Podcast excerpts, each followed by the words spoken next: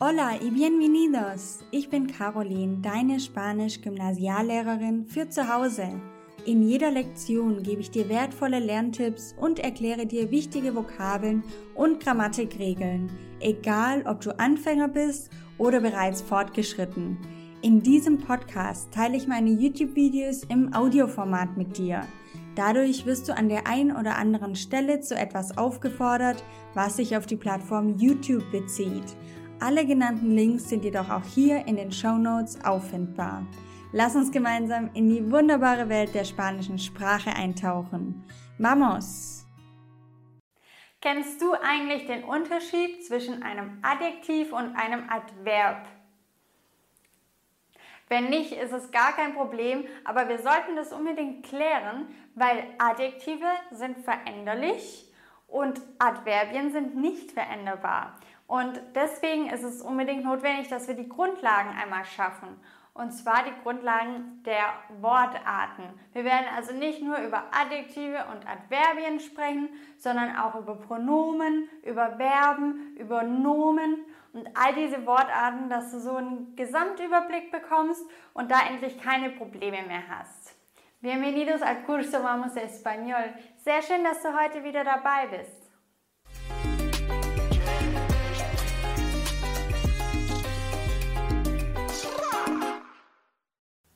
In erster Linie müssen wir grundlegend unterscheiden zwischen Wortarten und Satzgliedern. Was sind Wortarten? Wortarten sind eine Kategorie mit bestimmten grammatikalischen Eigenschaften. Das heißt, das können Nomen sein, die immer einen Artikel zum Beispiel erhalten. Oder das sind Verben, die man konjugieren kann. Das ist eine grammatikalische Kategorie und das ist eine Wortart. Hingegen Satzglieder erfüllen eine grammatikalische Funktion im Satz. Also die Funktion ist zum Beispiel das Subjekt. Das kann sein der Mann, der immer sonntags spazieren geht. Dann ist das Ganze das Subjekt und erfüllt die Funktion auszudrücken, um wen es geht. Wohingegen der Mann lediglich ein Nomen ist Okay, also es muss grundlegend unterschieden werden zwischen der Wortart und dem Satzglied. Dann lass uns doch gerade mal mit den Nomen beginnen. Das Nomen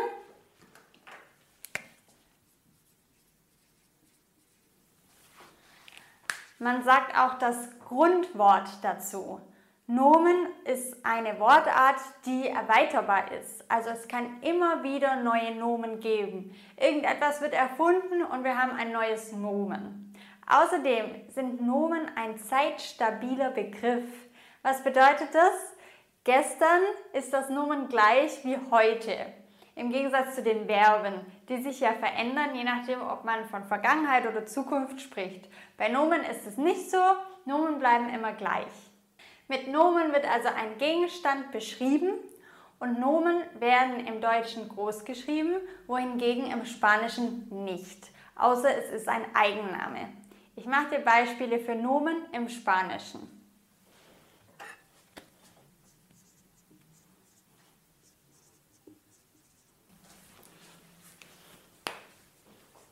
Chico, Junge und Chica, Mädchen sind Nomen. Nomen werden dekliniert. Dekliniert bedeutet, sie werden angepasst an den Genus, also an männlich und weiblich, was du hier schon siehst, und aber auch an den Numerus, also auch an Singular und Plural. Außerdem werden sie immer mit Begleiter verwendet, beziehungsweise sie besitzen einen Artikel. Artikel und Begleiter ist dasselbe. Das heißt, ich schreibe dir mal noch die Artikel dazu. El chico, der Junge, la chica, das Mädchen. Hier haben wir im Genus dekliniert. Das ist so das Pendant zu konjugieren bei Verben, deklinieren bei Nomen. El chico, la chica, wenn wir jetzt noch den Numerus deklinieren, würden wir sagen los chicos im Plural.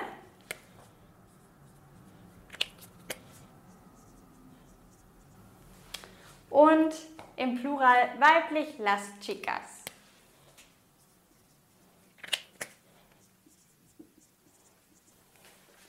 Das sind so die wichtigsten Dinge, die du über die Nomen wissen solltest. Also, man dekliniert sie, man kann sie in Numerus und Genus verändern, also in Einzahl, Mehrzahl, männlich und weiblich. Sie bekommen einen Artikel, es ist das Grundwort und es ist zeitlich unabhängig, das heißt immer gleich und unendlich erweiterbar die Kategorie Nomen oder die Wortart Nomen. Muy bien. Dann lass uns doch passend gleich mit den Artikeln bzw. Begleitern fortfahren.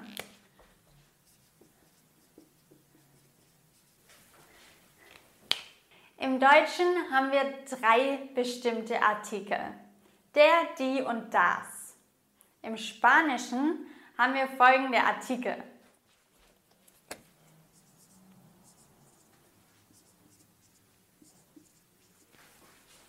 Wir haben nur zwei Artikel im Spanischen, zwei bestimmte Artikel und das sind el und la. Vorsicht, das l wird ohne Akzent geschrieben, weil es sich um den Artikel handelt. Du kennst vielleicht auch schon das Personalpronomen L und da wird es mit Akzent geschrieben. Also aufpassen, dass du den hier nicht versehentlich drauf machst, wenn du einen Artikel schreiben möchtest. Das ist also der männliche bestimmte Artikel und der weibliche bestimmte Artikel. Und dasselbe auch nochmal im Plural. Das kennst du ja jetzt schon von den Nomen. Aber was noch dazu gehört, sind die unbestimmten Artikel.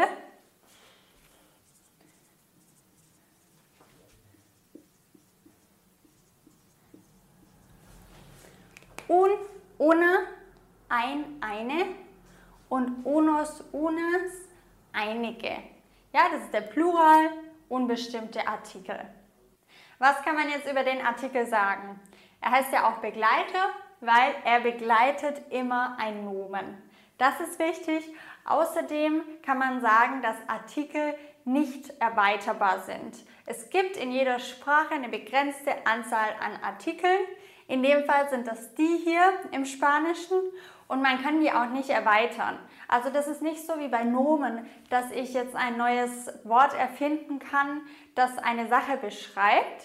Das geht bei Nomen. Ich kann mir was Neues ausdenken und dem eine Bezeichnung geben. Aber dieses Nomen wird immer einen dieser Artikel bekommen. Die Artikel sind nicht erweiterbar. Perfetto. Wenn du das Thema Artikel und Nomen noch ein bisschen vertieft behandeln möchtest und beispielsweise wissen möchtest, woran erkenne ich, ob ein Nomen männlich oder weiblich ist und wie kann ich den, Plural von einem Nomen formen, dann schau gerne mal bei meinem Video vorbei, Artikel und Nomen, wo ich dir ganz klare Regeln dafür gebe, wann ein Nomen männlich und weiblich ist und woran du das erkennen könntest. Kommen wir jetzt zur dritten Wortart und das ist das Verb.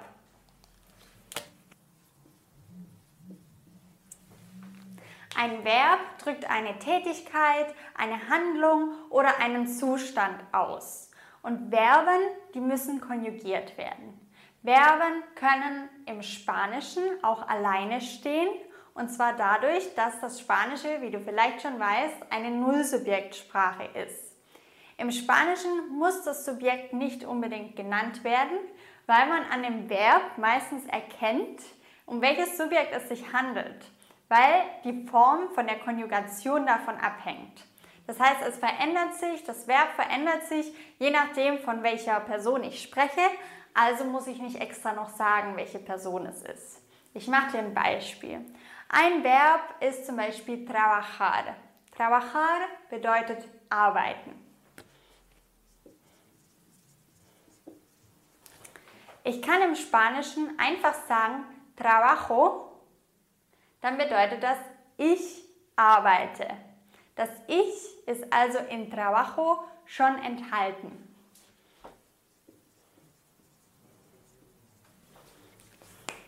Wie schon gesagt, werden Verben konjugiert. Sie passen sich also an an Person und Numerus. Ein Beispiel dafür, wir gehen arbeiten. Das Gehen bezieht sich auf wir. Es heißt ja nicht, wir gehst arbeiten, sondern wir gehen arbeiten. Gehen wird angepasst an das Subjekt in Person und in Numerus. Also erste, zweite, dritte Person Singular oder erste, zweite, dritte Person Plural. Bei wir wäre es die erste Person Plural. Und das gleiche passiert auch im Spanischen. Man würde sagen, nosotros, man könnte das nosotros weglassen, vamos a trabajar.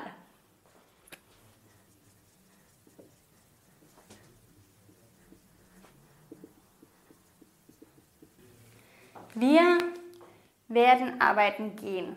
Vamos ist die erste Person Plural, genauso wie das wir gehen. Ja, hier wäre quasi das wir schon enthalten. Nosotros bedeutet wir. Das kann weggelassen werden im Spanischen, nur Subjektsprache.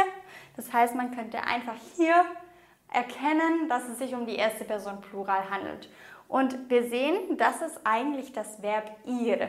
Die Grundform wäre ir, gehen und vamos ist konjugiert. Das Verb, Verben werden also immer konjugiert und angepasst an die Person. Was macht Verben jetzt aber noch so besonders? Verben sorgen für eine zeitliche Verankerung. Ich kann also ausdrücken mit dem Verb, ob ich jetzt gerade arbeite, ob ich morgen arbeite oder ob ich gestern arbeitete. Auf Spanisch, ich arbeite, trabajo. Die Vergangenheit, trabajé.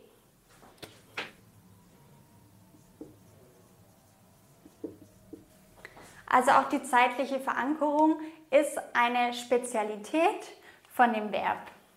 Das Verb kann aber noch mal was. Es kann den Modus ausdrücken. Weißt du, was das ist, der Modus?